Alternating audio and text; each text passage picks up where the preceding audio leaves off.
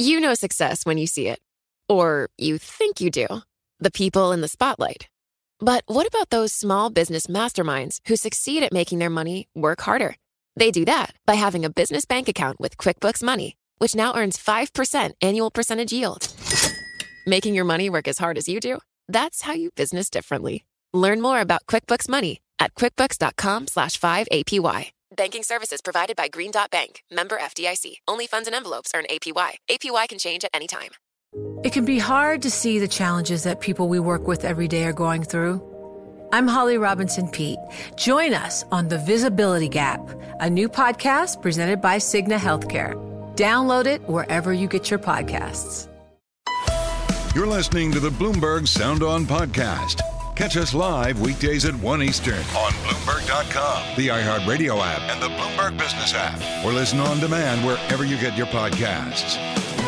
Quite the week here in Washington. Striking down today, striking down as many expected President Biden's student debt forgiveness plan. A 6 3 ruling, another one. The court also ruling today that a Christian wedding website designer has the free speech right to deny customers having same sex marriages. It's what we have here on the final day of the term.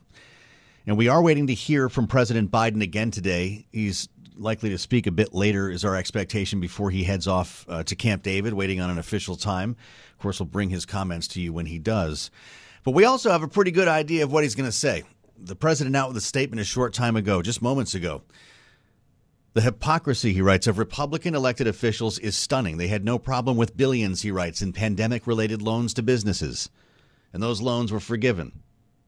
But when it came to providing relief to millions of hardworking Americans, they did everything in their power to stop it. He goes on to refer to his remarks later. He'll have more on this, but says the fight is not over. We go straight to the Supreme Court right now and get a moment with Greg Stohr, Bloomberg News Supreme Court reporter, who has been looming large this week uh, as we wind things up. And Greg, we finally got our final opinions here, and this is another big one as the ideology of the court, a second day in a row here, weighs against the Biden administration. How significant? Yeah, very significant. You know, up until these last couple of days, I might have said to you, this was a Supreme Court term that showed that this conservative revolution had some limits to it. There were yeah. a number of cases where, where where the conservatives didn't prevail. But in the last three days, we've certainly seen the muscle of, of the Republican appointed justices. Three, uh, six, three decisions, all of them very big, uh, kind of sweeping in their own ways, striking down college uh, affirmative action uh, basically carving out a, a, First Amendment right to uh, not have to comply with anti discrimination laws, mm-hmm. and of course, striking down President Biden's student loan relief. Well, I'll tell you, this, there are a few things to pick through there. Um, to your point, the, the ideology here of the court coming into focus, as a lot of people expected, particularly on these two. But, Greg, uh, it, it, appeared to be two separate opinions uh, to, to reach conclusion on student debt relief. How did that work? Yeah, so th- so there were actually two separate challenges that were before the court, and one of the key questions was: Did either of these chal- sets of challengers have the legal right to have standing to to, to challenge it? And and the one the court uh, tossed out had to do with uh, two borrowers who said uh, we weren't getting enough out of this student loan relief.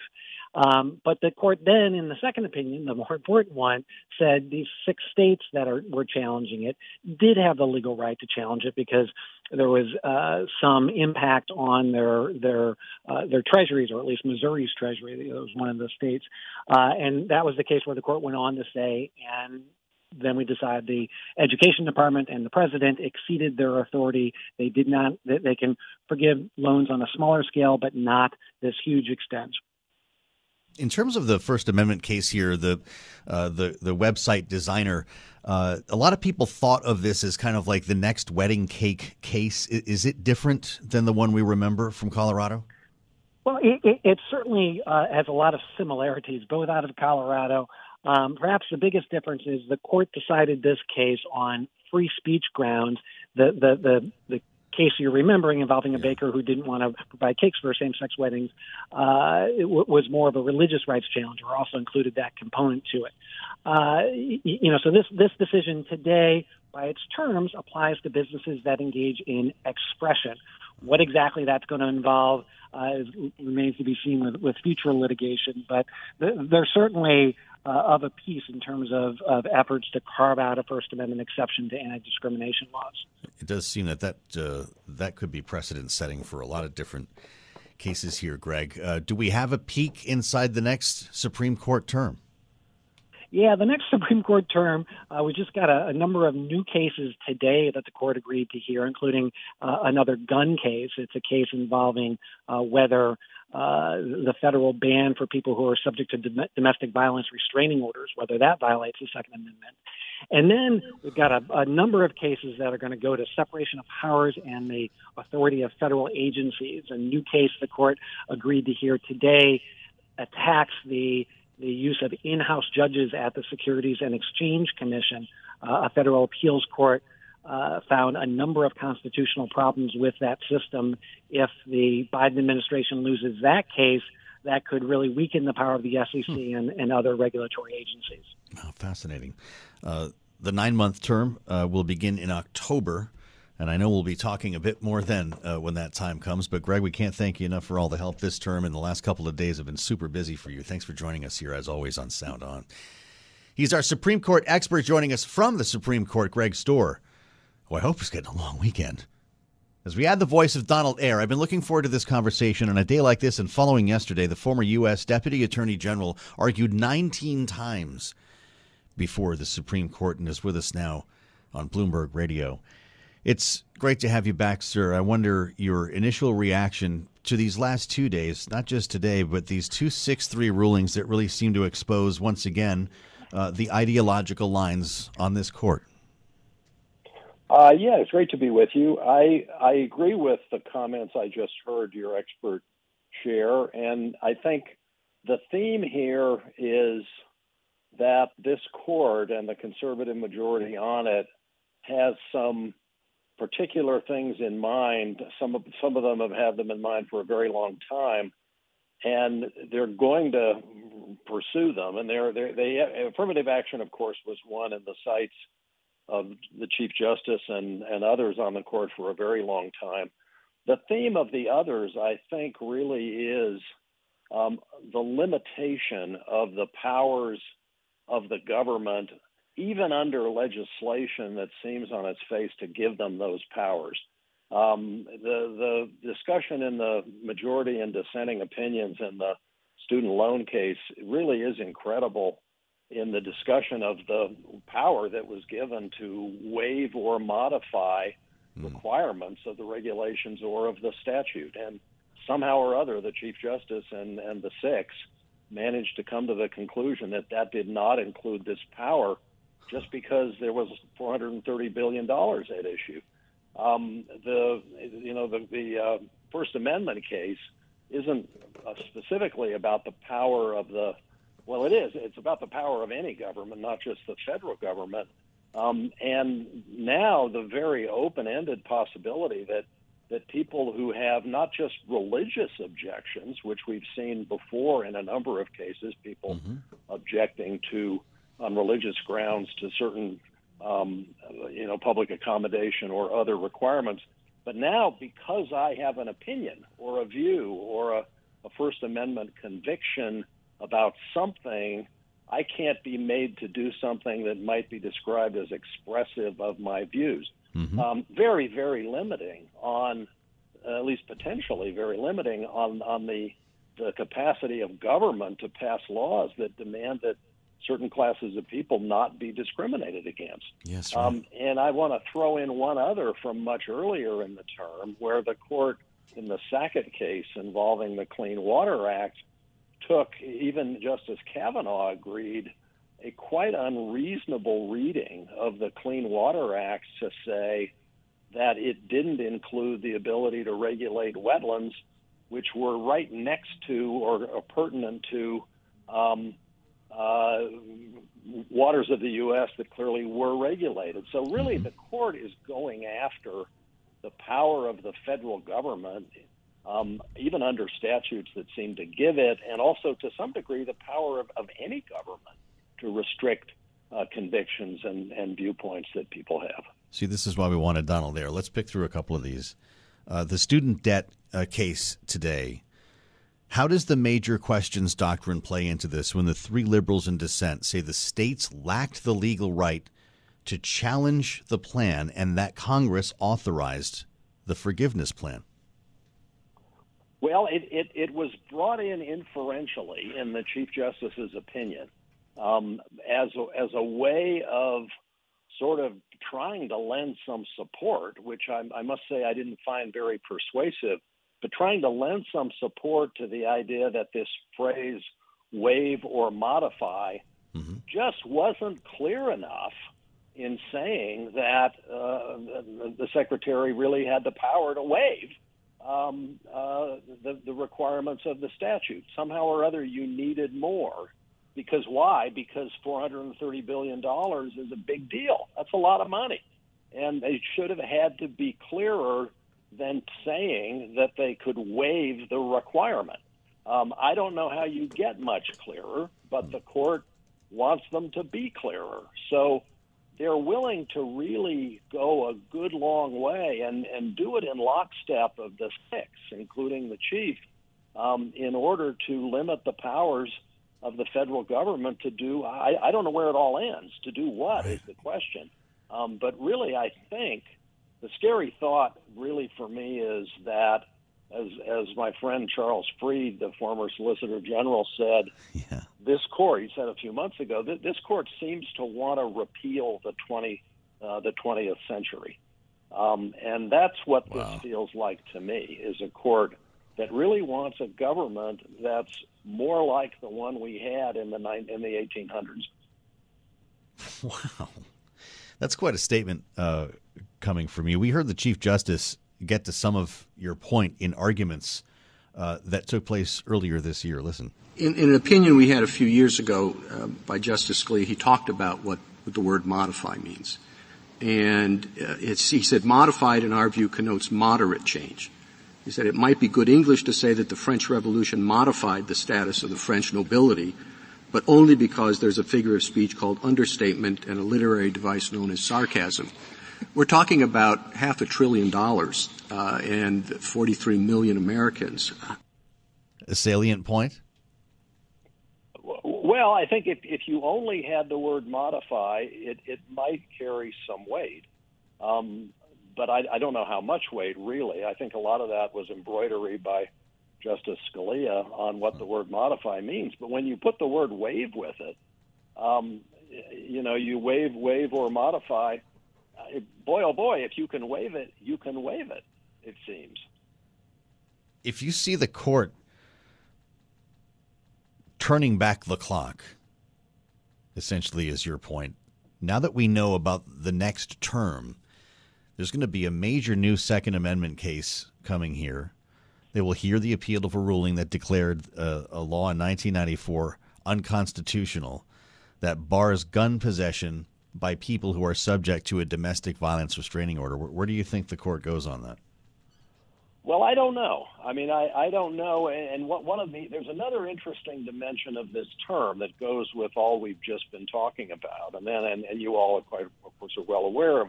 You know the Moore v. Harper case recently, um, the yeah. Allen v. Milligan case involving Alabama redistricting, and frankly, people jumped up and down with glee because in, Al- in Allen v. Milligan, what the court did was really just apply the law as it's existed under the Voting Rights Act. There was great trepidation that the court was going to roll back once again the requirements of the Voting Rights Act, but they didn't do it. Um, the other day in U.S. v. Texas, um, the court basically rejected arguments by states um, essentially trying to tell um, the immigration authorities in this administration in what order they have to arrest people for immigration offenses, and the mm-hmm. court rejected that. Yes. So the court seems to be picking and choosing um, the things that it's going to go way far down the road in a quite extreme direction on. And you can come up with a few more. You know, they, they upheld the Indian Child Welfare Act, which many people thought yeah. was going to be in trouble. Yeah, President Biden said know, this is not a normal court. Well, I think that's right. I, I think that's right. I think it's not a normal court, and I would be very interested to be a bug on the wall, huh. listening to their discussions if they have them. You know, and among the group of five or six, depending on how you count, who looked an awful lot, you know, from Dobbs and other cases to be in lockstep on a whole array of things. And on hmm. these issues we've just been talking about, the affirmative action, the student loans, the First Amendment case, and Sackett, still in lockstep to take yeah. very extreme positions. The one thing I'm hopeful of, it's not a lot to hope for, but I'm hopeful that they've internalized the idea that they yeah. can get away with that stuff they think without hopefully destroying public trust too much in the court. Donald Ayer, we're out of time, I'm afraid. I want to thank you okay. for joining us as always. This is Great Bloomberg. Thank you. Bye bye. Success is more than a destination, it's a path you take one step at a time. It's dedication, it's fortitude, and it's the work, passion, and grit inside of us that comes before all recognition. That's what Stifel has been doing for over 130 years, and it's why Stifel is one of the fastest growing wealth management firms in the country. And Stifel goes beyond traditional wealth management to offer you a full suite of banking services, direct access to one of the industry's largest equity research franchises, and a leading middle market investment bank. Quietly, yet strategically, Stifel has built a company and culture unlike any firm on Wall Street. Because success is the drive it takes to keep pushing. It's the passion to keep investing. It's the best of each of us made better by the best in all of us. And that is where success meets success. Find a financial advisor at stifel.com. That's S T I F E L.com. Stifel, Nicholas and Company Incorporated, member SIPC and NYSE. It can be hard to see the challenges that people we work with every day are going through. I'm Holly Robinson Peete. Join us on The Visibility Gap, a new podcast presented by Cigna Healthcare. Download it wherever you get your podcasts.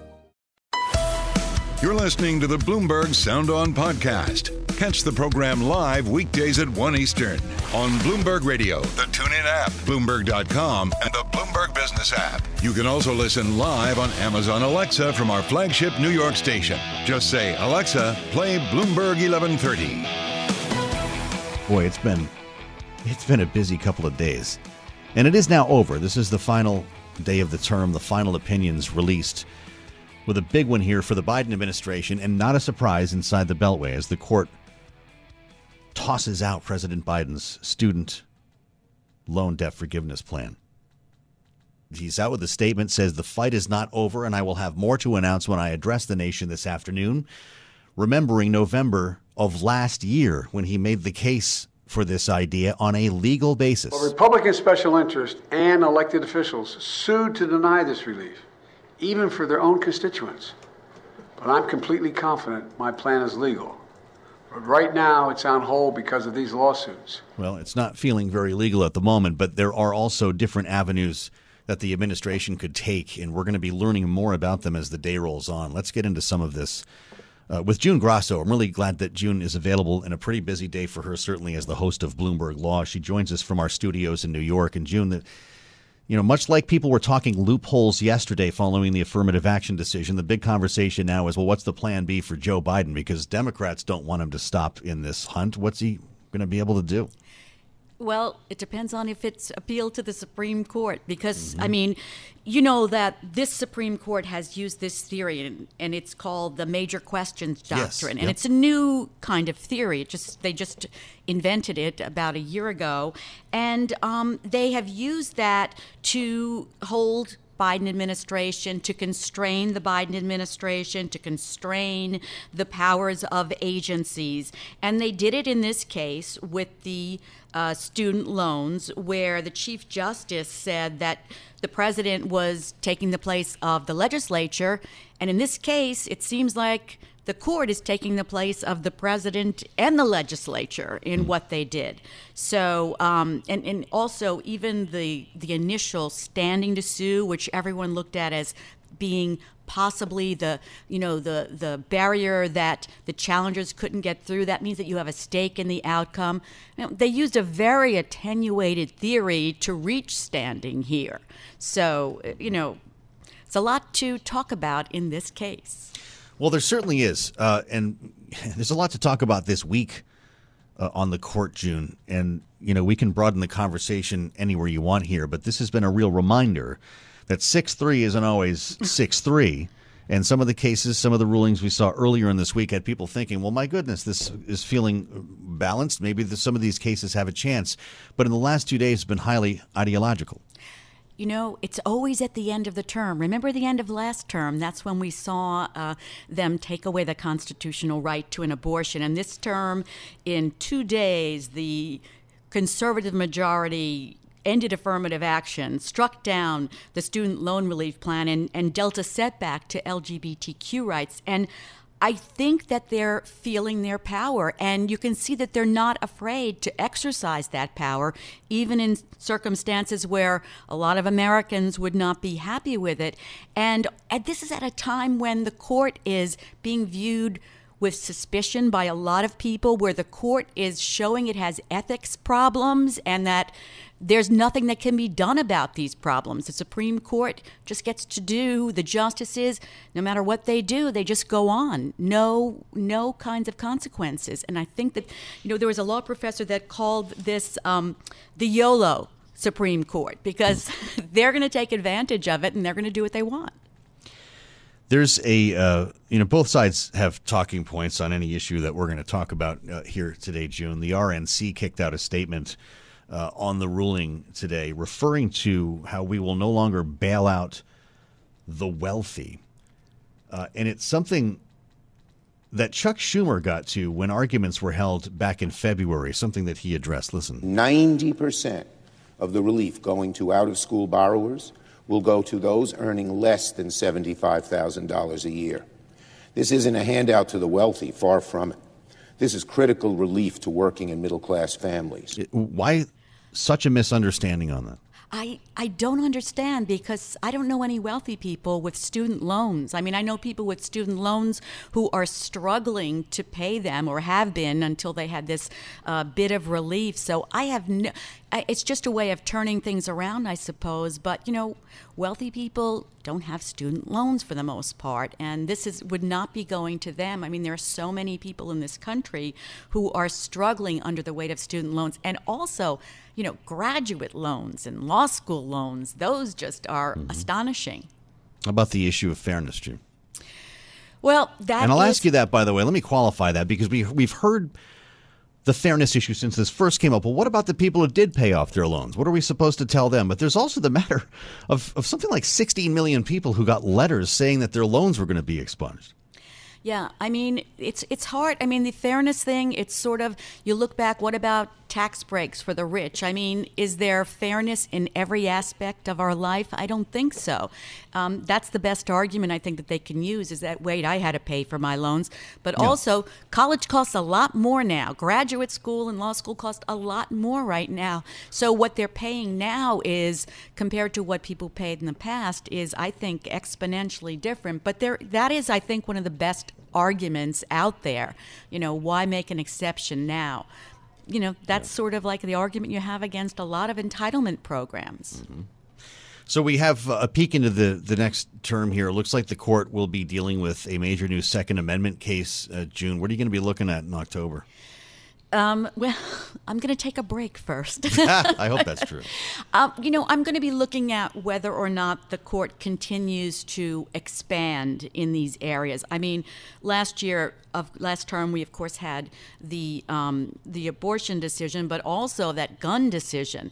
And I'm going to be looking at how they write these opinions. I'm finding that a lot of these so-called um, originalists on mm-hmm. the court you have to look at how sometimes you have two different originalists, but they come to completely different mm-hmm. uh, conclusions. So I, am going to see that. And also, you know, I'm interested in seeing the dynamics on the court and how it's going to play out because you see a lot of tension. We saw this week, you know, justices take the bench and read dissents when they feel really strongly about it. And this week, Sonia Sotomayor read from the bench two days in a row. And in her dissent, she said, not I respectfully dissent, which is what they always say. She just, just Yeah, said, I right, dissent. And the same with Ketanji Brown Jackson.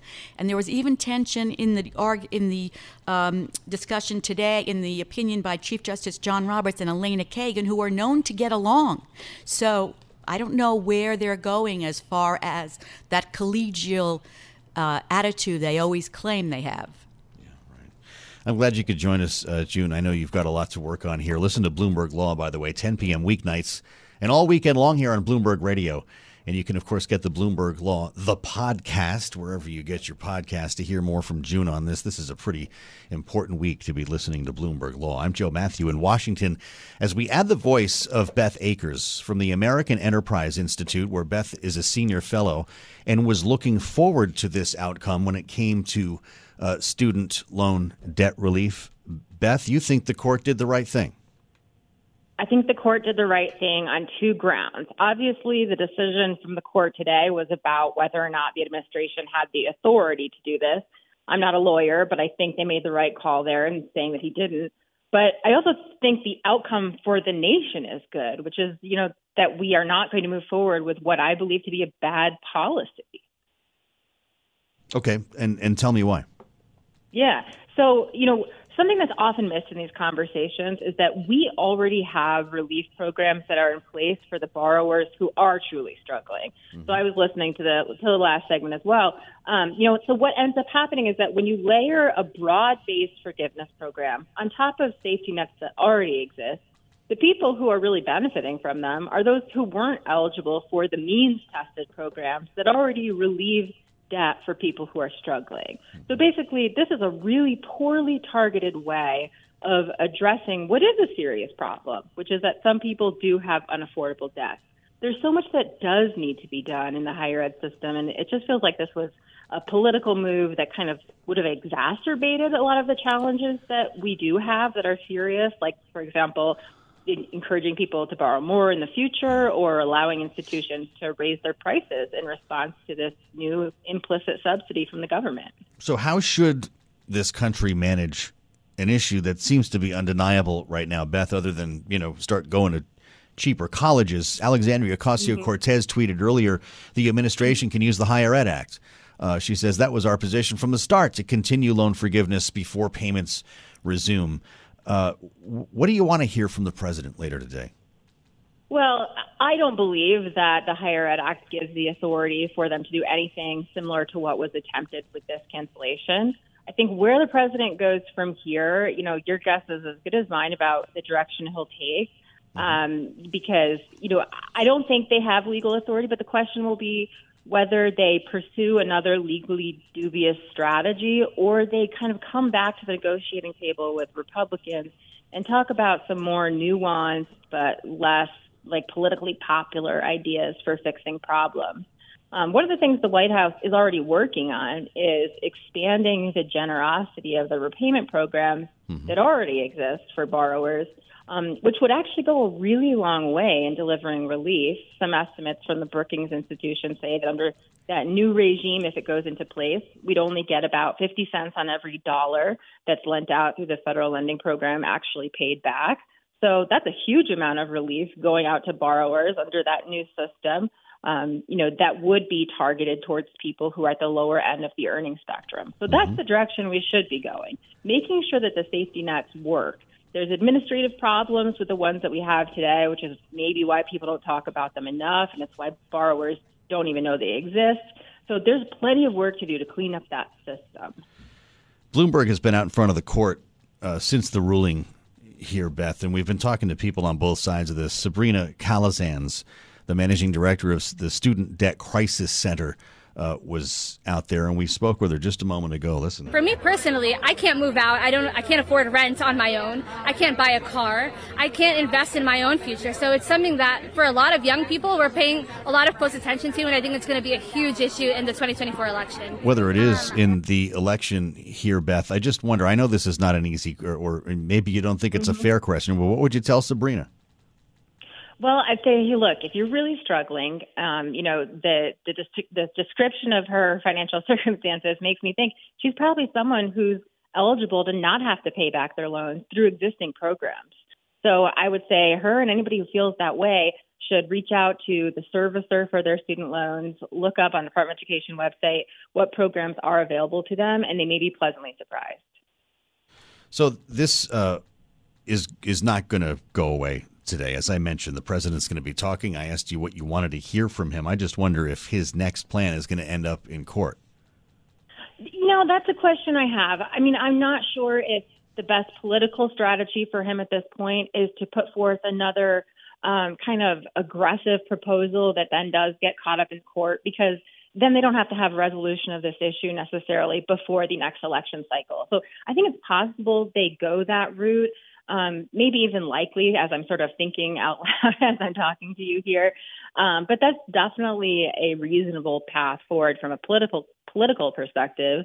I think that's disappointing for Americans because I think we really are in need of real solutions for student lending.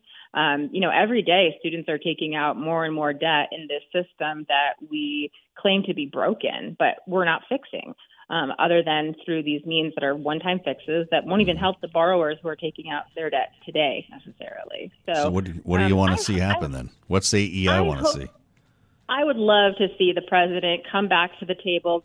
Um, Senate and House Republicans have put forward some really reasonable legislation ideas on how to reform the safety net to make it safe and less risky to go to college in this country. Mm-hmm. I'd love to see the president and Democrats more broadly engage in that. I think that's probably optimistic to think that that would be the next step, though. Glad you could join us, Beth. Uh, Beth Akers with the American Enterprise Institute. Uh, to try to bring some perspective here. Success is more than a destination. It's a path you take one step at a time. It's dedication, it's fortitude, and it's the work, passion, and grit inside of us that comes before all recognition. That's what Stifel has been doing for over 130 years, and it's why Stifel is one of the fastest growing wealth management firms in the country. And Stifel goes beyond traditional wealth management to offer you a full suite of banking services, direct access to one of the industry's largest equity research franchises, and a leading middle market investment bank. Quietly, yet strategically, Stifel has built a company and culture unlike any firm on Wall Street.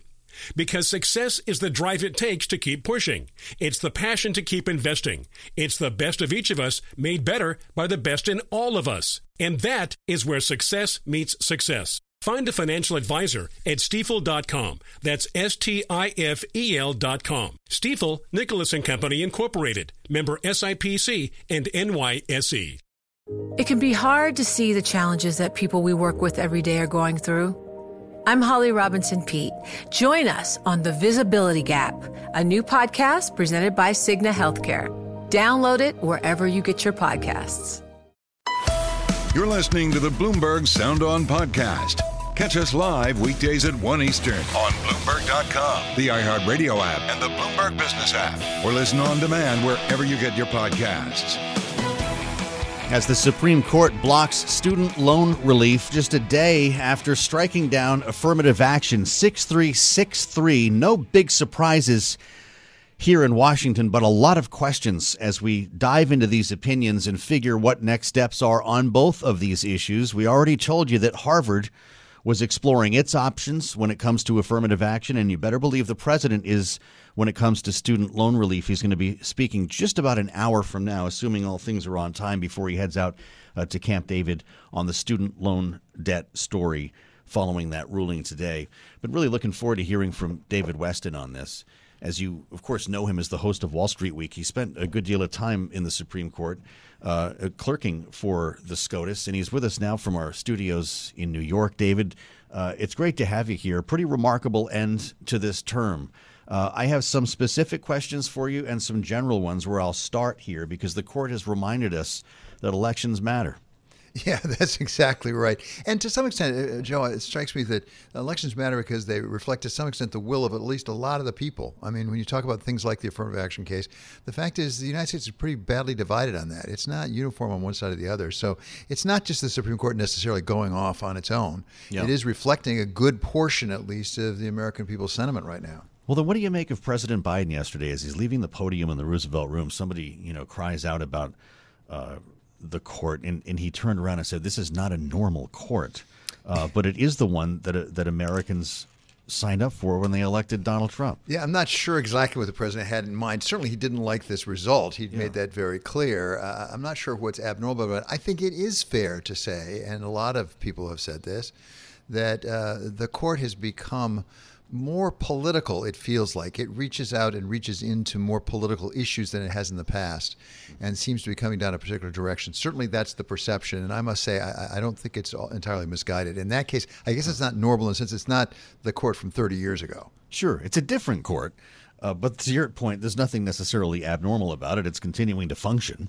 Um, and you know, look, we so we, are hearing a lot of uh, uh, different stuff. Well, maybe stick with today for a moment. Student debt uh, relief. Do, do you do you see the president having many options here? Because Democrats are very upset with him for not getting this done yet. Well, I, I, the two things I'm sure of is that he's had his team working on options because this is yeah. not a huge surprise. Shouldn't have been Correct, a huge surprise. Yeah. So I'm sure they've been going through a lot of options, and I would be surprised if he doesn't come up with something because he clears clearly seems pretty committed to this. At the same point, the only chance he had was really on the rather technical issue of standing, mm-hmm. which of course in one of the cases actually they said they don't have standing because I think many legal star- scholars thought that he'd really stretched the meaning of the statute beyond what a lot of people would say was reasonable. Mm-hmm. And so it wasn't too surprising on the merits, as it were, how the court came out. As far as the affirmative action case goes, we heard from the governor of California. And, and everyone can imagine where Gavin Newsom is going to fall on this, but but a lot of people don't know that California many years ago ended affirmative action uh, through a, a proposition, and, and the governor spoke about the experience the state has had since then. I'd love for you to react to this. Uh, for those that are wondering what's going to happen in their states, they don't only have to look to California to know exactly what's going to happen. You're going to see a significant decline in African American and Latino admissions in institutions of higher learning. We had a roughly a 50% decline, just shy of 50% decline within the first three years of Prop 209 at UC Berkeley, UCLA. Just last year, just to underscore the nature of the world we're living in only about 228 uh, African American students were admitted at Berkeley, 7,000 admissions, just 228. I'm very concerned about this. I think you should be as well. And uh, I'm, I'm, frankly unsurprised because we have a Supreme Court that wants to bring us back to a pre 1960s world. Now, I, I, know that was a long uh, sound cut. Forgive me. I just felt like it was worth playing the whole thing, uh, David, because this is such a divisive issue but it's hard to argue with data. Well, it also uh, really addresses something the Supreme Court talked about. And I must say, it wasn't just California. The same thing happened in my home yeah. state of Michigan, uh, huh. involving the University of Michigan, where yeah. they had a state initiatives, and it has had a similar effect on admissions. Eight and, states. Yeah, exactly. And, and and as you know, Joe, um, if you look at the Supreme Court opinions, one of the things that they held out was, well, okay, not based on race, you can do it based on socioeconomic status. Mm-hmm. And what those statistics suggest in California and Michigan and other states is it's not all that easy uh, to really get to where many people think we ought to be in terms of diversity simply through socioeconomic issues. Mm-hmm. Uh, and we got to talk to Darren Walker, who's the head of the Ford Foundation uh, today for yeah. Wall Street Work Tonight. And he was he has an op-ed piece in the New York Times today, which I think is quite powerful. But he also made it very personal because he is the product himself of affirmative action. This is part of what Darren had to say. Well, David, I would not be here with you today were it not for affirmative action. Uh, there is no doubt that an entire generation of African Americans and Latinos in this country have been propelled forward in part because of affirmative action. I'm a proud affirmative action baby. I benefited from living in a country that believed in my potential. And even though I was a poor kid living in a rural community, America cheered me on. This country wanted me to win and succeed. How about that? Yeah, it's interesting. I, I, found it very powerful because he has had the experience himself. And one of the things he told me was the reaction to his op ed piece, the, the, messages he got that disturbed him were not the ones that disagreed with him, saying that he thought that the, this Supreme Court decision did not reflect the values of America. The ones that bothered him were the ones that said, that's not America anymore. You shouldn't even be expecting that of America hmm. today. Hmm. He said those are the ones that really bothered him, young people who really are almost giving up on some of the values that many people have treasured over the years. So there was another ruling today as we spend time with David Westin, and I look forward to that full conversation uh, on Wall Street Week. Uh, but it was uh, this LGBTQ uh, case, a ruling that a Christian wedding website designer has the free speech right to deny customers who are having same sex marriages. And I saw a tweet from a columnist named David Bernstein. He writes, A little weird that a private business can choose to deny a customer because they're a member of a protected class, but a private university cannot choose to accept a customer because they're a member of a protected class. What yeah, do you think of that? There is some irony there. Of course, one of the universities involved is University of North Carolina, which is last time I checked is a public university, and mm-hmm. Harvard gets a lot of money. But but there yes. is a certain tension here on what we're allowing agents, individual actors, whether they're universities or corporations or local companies, to be able to do and not do. There there is some inconsistency there. Although I will say, with respect to the decision today, mm-hmm. it, it, followed pretty much on the heels. You remember that wedding cake case yes. about three years ago right. or so. So again, it was not entirely a shock. It is a direction that the court is heading, and it's not being very subtle about it. The question is, what are there workarounds? Right, absolutely. Uh, we've all been learning about the major questions doctrine uh, in this term and it's a pretty big deal. It's really sort of the, the intellectual core of what we're talking about this week, isn't it? Well, it is, and and the major questions, doctrine, really uh, largely has to do with how much can uh, be read into statutes. How mm-hmm. specific mm-hmm. does Congress have to get? And uh, a recurrent theme of this this majority in this court is saying you've got to be very explicit. Now, that is a way of dialing back on some of things that some regulatory agencies have done and even some courts have interpreted to say it's just got to be a lot more explicit than you thought. Uh, so, but again, major questions doctrine has been around, hasn't been used mm-hmm. very much. Mm-hmm. So, uh, to go back to your question about uh, President Biden, I'm not sure it's fair to call this abnormal. Uh, but it is uh, decidedly in a different direction from what we've okay. had over the last generation. That's great perspective uh, and, and, important for our, our, listeners to absorb here. I think people are going to be spending a lot of time thinking about some pretty heady stuff this weekend. Uh, and I wonder, David, what else you have for us on Wall Street Week tonight? Oh, well, actually, we have the CFO, the Chief Financial Officer of Blackstone, a fellow named Michael Chae, who is yeah, absolutely great. fascinating about where the economy is, where business is, and what he's seeing in terms of his deals. And we also have Sheila Bair. You know, Sheila Bair used to yeah, run the FDIC sure. because we had those bank stress tests. Remember those mm-hmm. this week? Uh, absolutely. Uh, where the banks came out all right. It really asking, what did they tell us, if anything, and would they have addressed some of the questions we had with things like Silicon Valley Bank? So that's what we're having up tonight. Uh, looking forward to it. It's pretty amazing here. End of the month, uh, end of the quarter. It's the end of the first half. Wall Street reaching new highs. A couple of months ago, uh, people would have looked at you like you were from Mars if you told them that. Well, by the way, Joe, one of the things that some people have pointed out is if you went back to January 1, you would have predicted China would be way, way coming back really yes, dramatically. Right. And our stock market would be down. And in fact, it's exactly the, the reverse. exact opposite. Right. Yeah reminding us that no one really ever knows what they're talking about when it comes I, I to sure don't. I'll, I'll, go to the front of that line. well, you know, always with a dose of humility. The great David Westin. I appreciate it, sir. Thanks so uh, much. Welcome Joe. back, by the way. We missed you while you were gone. The host of Wall Street Week, former SCOTUS clerk. Got the real thing here, guys, and we're hearing from a lot of diverse voices and some awfully smart people here. Uh, and I'm honored to share time with them on such an important day. Success is more than a destination, it's a path you take one step at a time. It's dedication, it's fortitude, and it's the work, passion, and grit inside of us that comes before all recognition. That's what Stifel has been doing for over 130 years, and it's why Stifel is one of the fastest growing wealth management firms in the country. And Stifel goes beyond traditional wealth management to offer you a full suite of banking services, direct access to one of the industry's largest equity research franchises, and a leading middle market investment bank. Quietly, yet strategically, Stifel has built a company and culture unlike any firm on Wall Street. Because success is the drive it takes to keep pushing.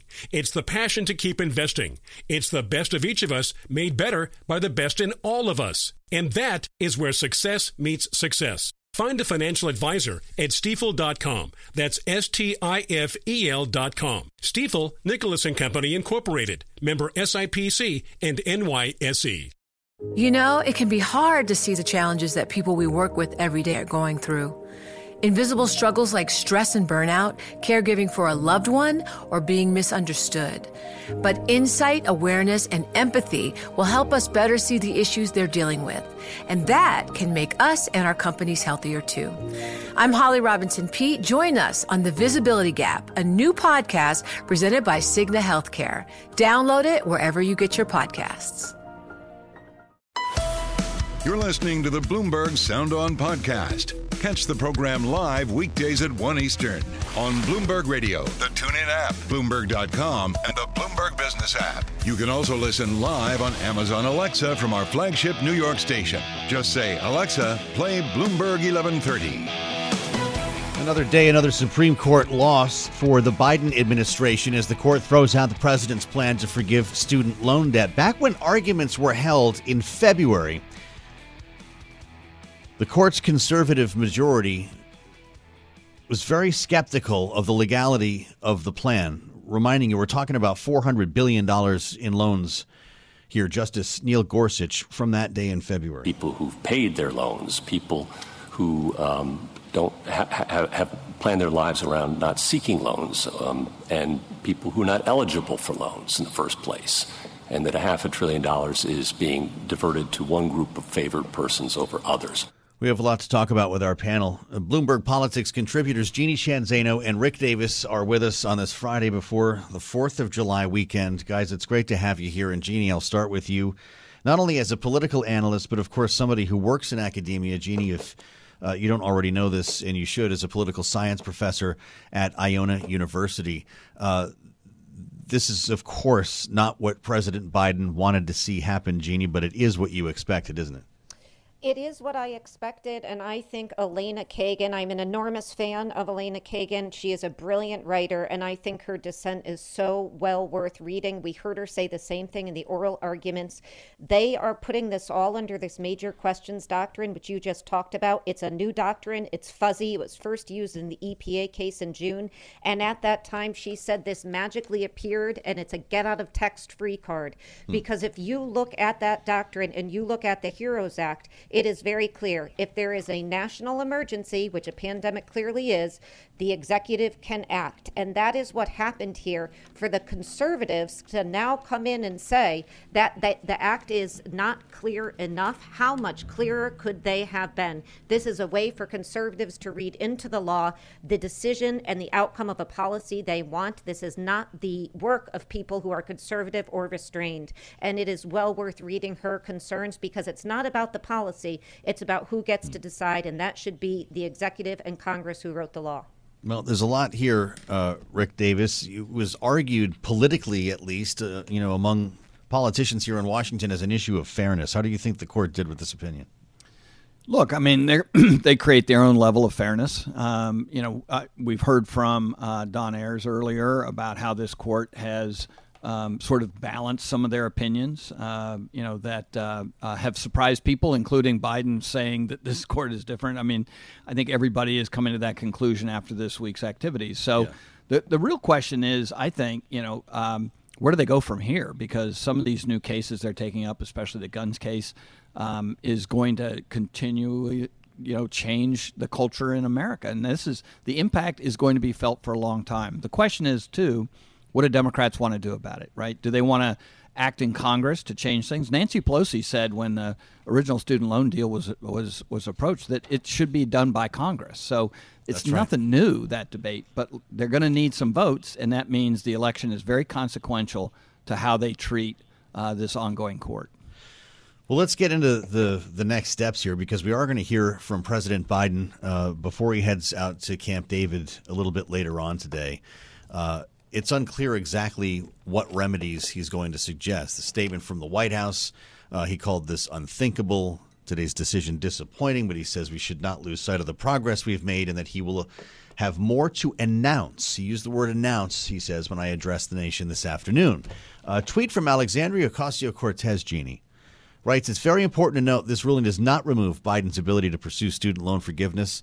The administration, she says, can use the Higher Ed Act, our position from the start, to continue loan forgiveness before payments resume. They should do so ASAP. That would not uh, obviously be Congress writing new legislation there. Jeanne, would it work?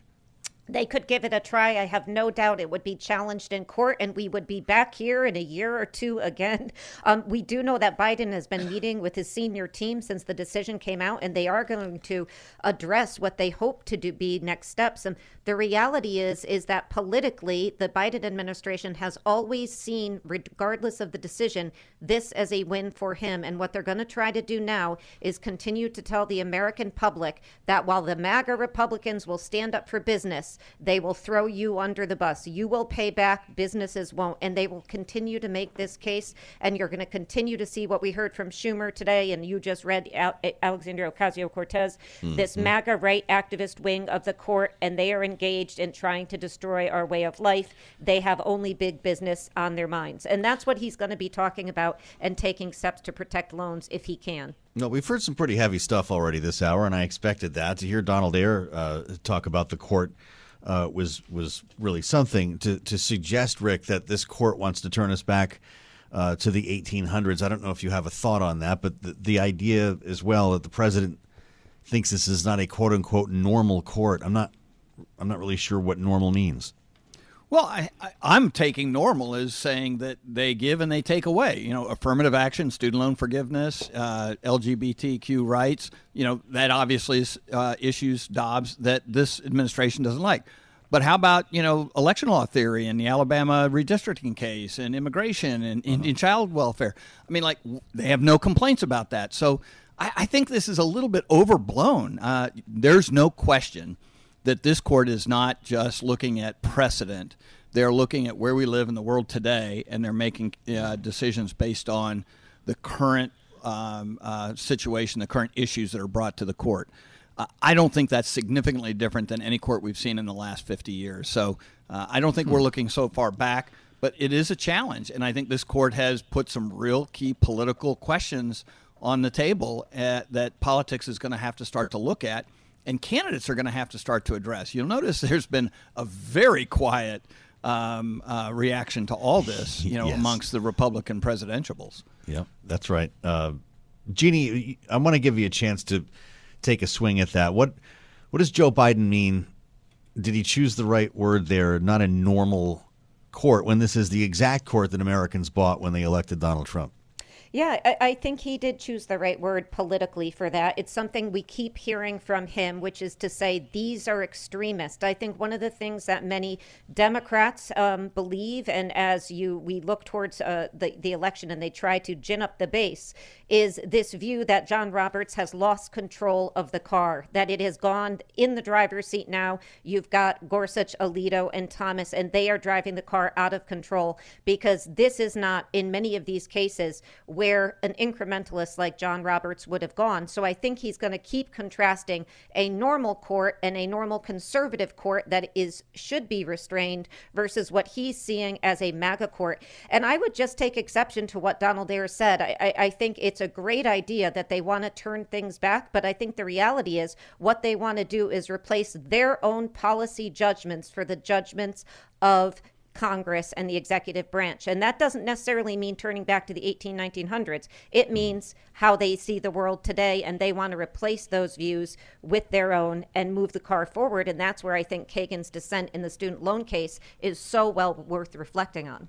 I wondered yesterday, Rick, if we were going to hear a lot of talk about court packing, if Democratic lawmakers who ended up on cable news might go there, if the president might go there. He was asked on MSNBC in this uh, sit down interview uh, that he had with Nicolle Wallace. He called it a mistake. Listen. Before I got elected, while I put together a group of constitutional scholars, do you try to expand the court, which I think is a mistake after all the, the, the judgment was that that doesn't make sense uh, because it can become so politicized in the future. Have Democrats walked away from this, Rick? You know, I did a word search on it right before the show started today, and it's it, it, zero shows up. I Isn't that something? Yeah, it's really quite significant, I think, because two years ago, that's all that people were talking about. Yep. The run up to Dobbs, and then the Dobbs decision, with all due respect to everything that's happened this week, was much more significant of an impact. We saw protests in the streets. We saw every politician making statements. So, uh, compared to where we were a year ago and two years ago, it seems to me people are actually starting to get used to this court. They may not like the decisions it's making, but they're certainly not reacting the way they have in the past. Isn't that something? Uh, we only have 30 seconds before we get an update on the news. Jeanne, is court packing out of the Democratic vocabulary this campaign? I think it is for political reasons. They want to use this court. They're going to do what Nixon did in 68 run against this court. This court does not represent you. It's bad for you. If they change the court, they can't make that case. So it's out of contention because it's working for Democrats, they think, as they move to 24. This is pretty heady stuff in a conversation you won't hear anywhere else today on the radio. Rick Davis and Jeanne Sheehan Zaino, everybody. You're listening to the Bloomberg Sound On Podcast. Catch the program live weekdays at 1 Eastern on Bloomberg Radio, the TuneIn app, Bloomberg.com, and the Bloomberg Business app. You can also listen live on Amazon Alexa from our flagship New York station. Just say, Alexa, play Bloomberg 1130. One thing that we noticed pretty quickly after the Supreme Court ruling yesterday is the inbox got stuffed. Presidential candidates congressional candidates, everybody trying to raise money on this. And of course, it's a big day for doing so. Big deadline tonight at the end of the quarter here uh, for fundraising. So everybody's throwing something at all of this. Joe Biden even got Barack Obama involved. Here's five reasons why I'm asking you to donate $5 to my campaign with some help from a friend. Hey, Barack. Hey, Joe. Good to see you, man. Good to see you.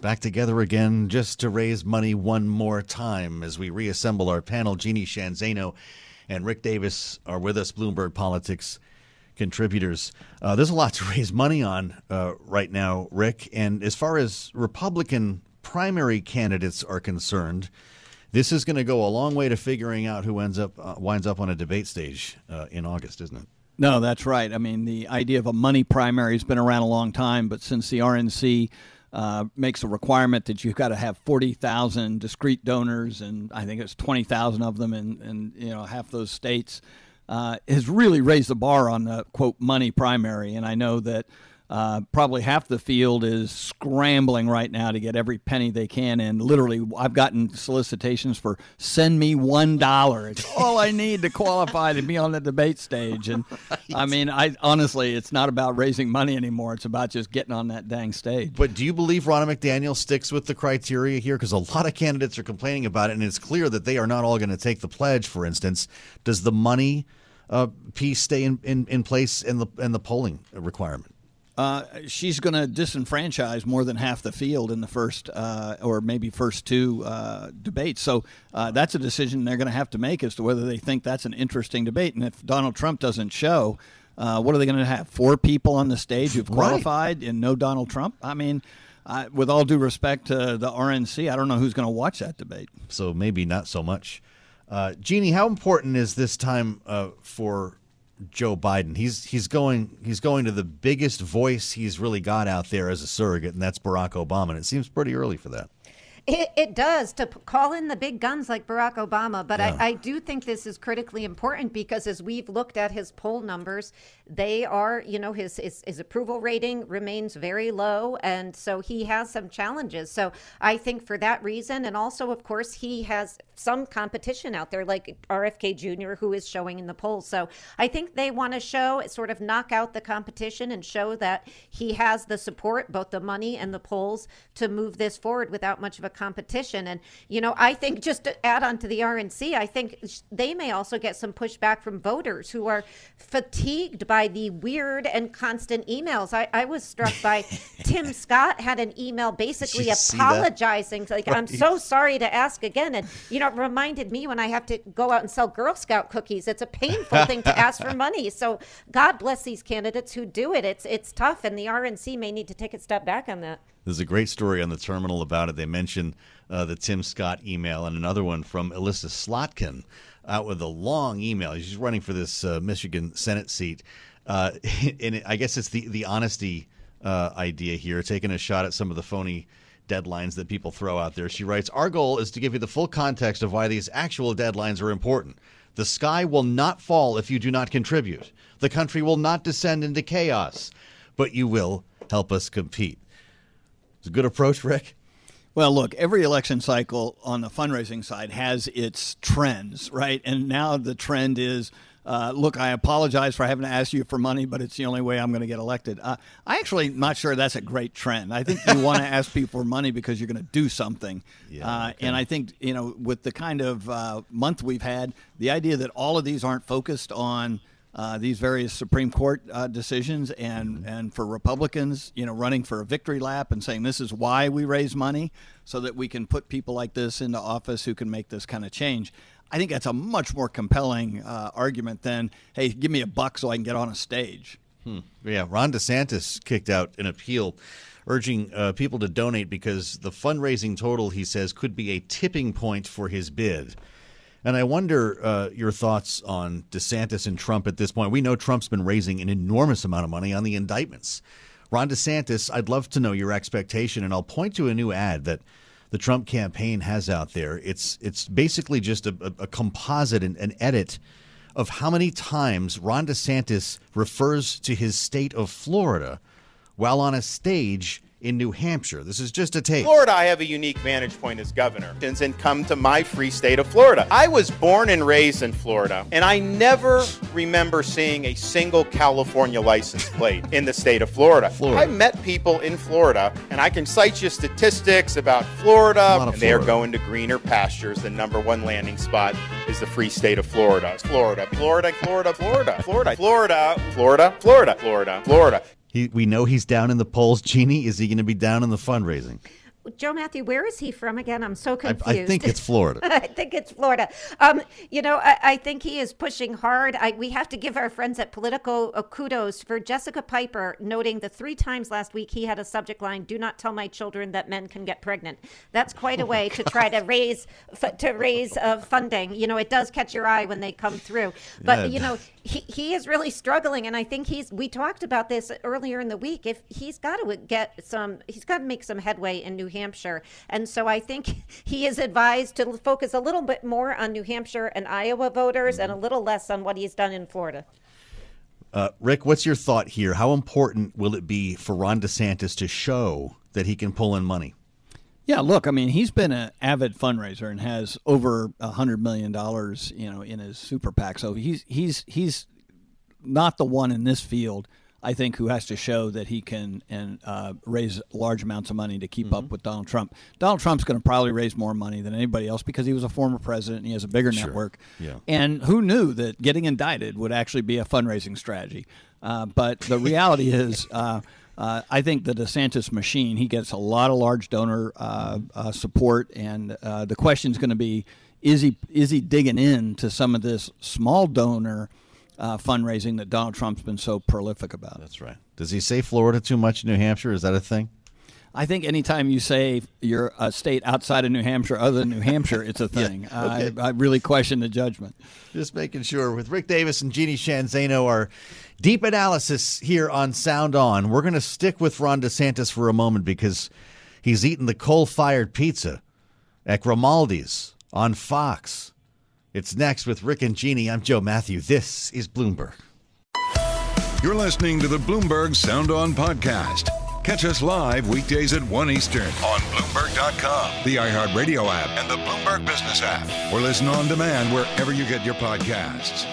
Donald Trump probably could never have imagined it happening when he told Sean Hannity recently on Fox that without his endorsement, Ron DeSantis never would have been the governor of Florida. Couldn't have never gotten the nomination. He would be working in either a pizza parlor place oh. or a law office right now, okay? And he wouldn't be very happy. A pizza parlor place, which is exactly where we found DeSantis yesterday while he was raising money in New York. He went to Grimaldi's. It appeared on Jesse Watters' new show. It used to be Tucker Carlson's program, and he talked to the owners about the attack on coal and wood fired pizza ovens we told you about earlier this week. The draft rules by the city's Environmental Protection Agency. Here he is. So in Florida, when they went after the gas stoves, we just made gas stoves tax free in Florida, no sales tax.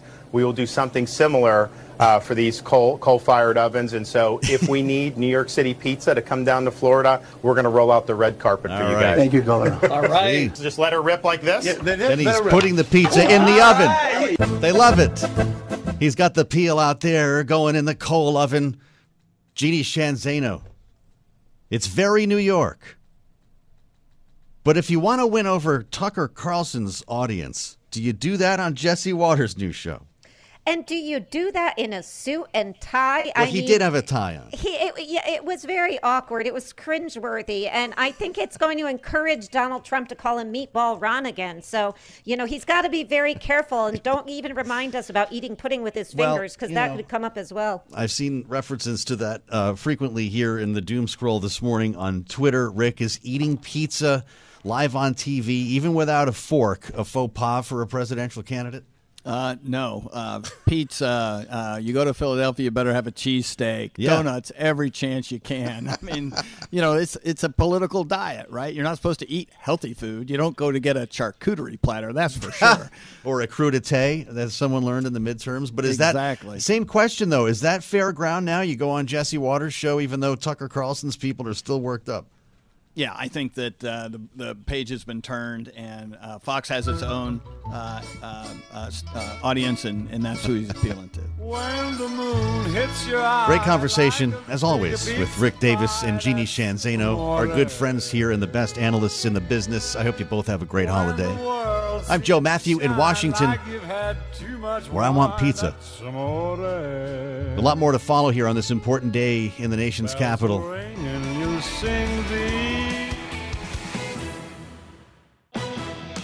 Thanks for listening to the Sound On podcast. Make sure to subscribe if you haven't already at Apple, Spotify, and anywhere else you get your podcasts. And you can find us live every weekday from Washington, D.C. at 1 p.m. Eastern Time at Bloomberg.com. It can be hard to see the challenges that people we work with every day are going through. I'm Holly Robinson Peete. Join us on The Visibility Gap, a new podcast presented by Cigna Healthcare. Download it wherever you get your podcasts. What could you do if your data was working for you and not against you? With Bloomberg delivering enterprise data directly to your systems, you get easy access to the details you want, optimized for higher level analysis, and financial data experts committed to helping you maximize your every move. Our data is made for more, so you can show the world what you're made of. Visit Bloomberg.com slash enterprise data to learn more.